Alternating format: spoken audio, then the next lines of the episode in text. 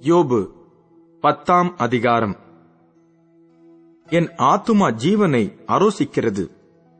நான் என் துயரத்துக்கு எனக்குள்ளே இடங்கொடுத்து என் மன சஞ்சலத்தினாலே பேசுவேன். நான் தேவனை நோக்கி என்னை குற்றவாளி என்று தீர்க்காதிரும். நீர் எது நிமித்தம் என்னோடே வழக்காடுகிறீர் அதை எனக்கு தெரியப்படுத்தும் என்பேன். நீர் என்னை ஒடுக்கி உம்முடைய கைகளின் கிரியையை வெறுத்து துன்மார்க்கரின் யோசனையை கிருபையாய் பார்க்கிறது உமக்கு நன்றாயிருக்குமோ? மாம்சக் கண்கள் உமக்கு உண்டோ? மனுஷன் பார்க்கிற பிரகாரமாய் பார்க்கிறீரோ? நீர் என் அக்கிரமத்தை கிண்டி கிளப்பி என் பாவத்தை ஆராய்ந்து விசாரிக்கிறதற்கு உம்முடைய நாட்கள் ஒரு மனுஷனுடைய நாட்களைப் போலவும் உம்முடைய வருஷங்கள் ஒரு புருஷனுடைய ஜீவ காலத்தைப் போலவும் இருக்கிறதோ? நான் துன்மார்க்கன் அல்ல என்பது உமக்கு தெரியும். உம்முடைய கைக்கு என்னை தப்புவிக்கிறவன் இல்லை. உம்முடைய கரங்கள் என்னையும் எனக்குரிய எல்லாவற்றையும் உருவாக்கி படைத்திருந்தும் என்னை நிர்மூலமாக்குகிறீர்.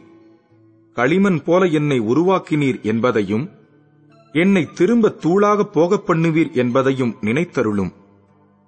நீர் என்னை பால் போல் வார்த்து தயிர் போல் உறைய பண்ணினீர் அல்லவோ? தோலையும் சதையையும் எனக்கு தரித்து எலும்புகளாலும் நரம்புகளாலும் என்னை இசைத்தீர். எனக்கு ஜீவனை தந்ததும் அல்லாமல் தயவையும் எனக்கு பாராட்டினீர். உம்முடைய பராமரிப்பு என் ஆவியை காப்பாற்றினது. இவைகள் உம்முடைய உள்ளத்தில் மறைந்திருந்தாலும் இது உமக்குள் இருக்கிறது என்று அறிவேன்.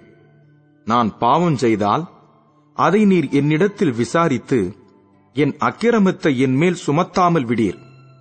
நான் துன்மார்க்கனாய் இருந்தால் எனக்கு ஐயோ நான் நீதிமானாய் இருந்தாலும் என் தலையை நான் எடுக்க மாட்டேன்.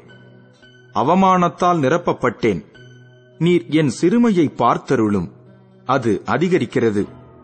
சிங்கத்தைப் போல என்னை வேட்டையாடி எனக்கு விரோதமாய் உமது அதிசய வல்லமையை விளங்கப் பண்ணுகிறீர். நீர் உம்முடைய சாட்சிகளை எனக்கு விரோதமாய் இரட்டிக்க பண்ணுகிறீர். என்மேல் உம்முடைய கோபத்தை அதிகரிக்க பண்ணுகிறீர். போராட்டத்தின் மேல் போராட்டம் அதிகரிக்கிறது. நீர் என்னை கர்ப்பத்திலிருந்து புறப்பட பண்ணினது என்ன?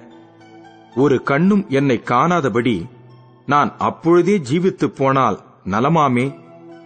நான் ஒரு காலம் இல்லாதது போலிருந்து கர்ப்பத்திலிருந்து பிரேதக் குழிக்கு கொண்டு போகப்பட்டிருப்பேன். என் நாட்கள் கொஞ்சமல்லவோ? காரிருளும் மரணாந்தகாரமுமான இருண்ட தேசமும் இருள் சூழ்ந்த ஒழுங்கில்லாத மரணாந்தகாரம் உள்ள தேசமும் ஒளியும் இருளாகும் தேசமுமாகிய போனால் திரும்பி வராத தேசத்துக்கு நான் போகும் முன்னே நான் சற்று இளைப்பாறும்படி நீர் என்னை விட்டு ஓய்ந்திரும் என்றான்.